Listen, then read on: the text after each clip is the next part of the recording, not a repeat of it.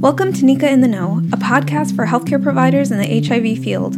I'm Mariana Breitman, the educational technologist over at the Northeast Caribbean AIDS Education and Training Center, or NECA AETC for short.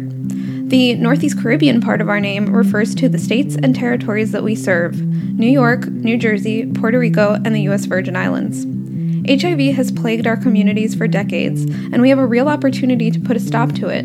But what do providers need to know to make this happen?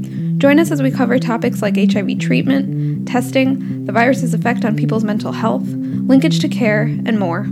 We'll be answering listener questions, interviewing leaders in the field, and providing the latest HIV updates to give you, as a provider, everything you need to know to get one step closer to ending the epidemic for good.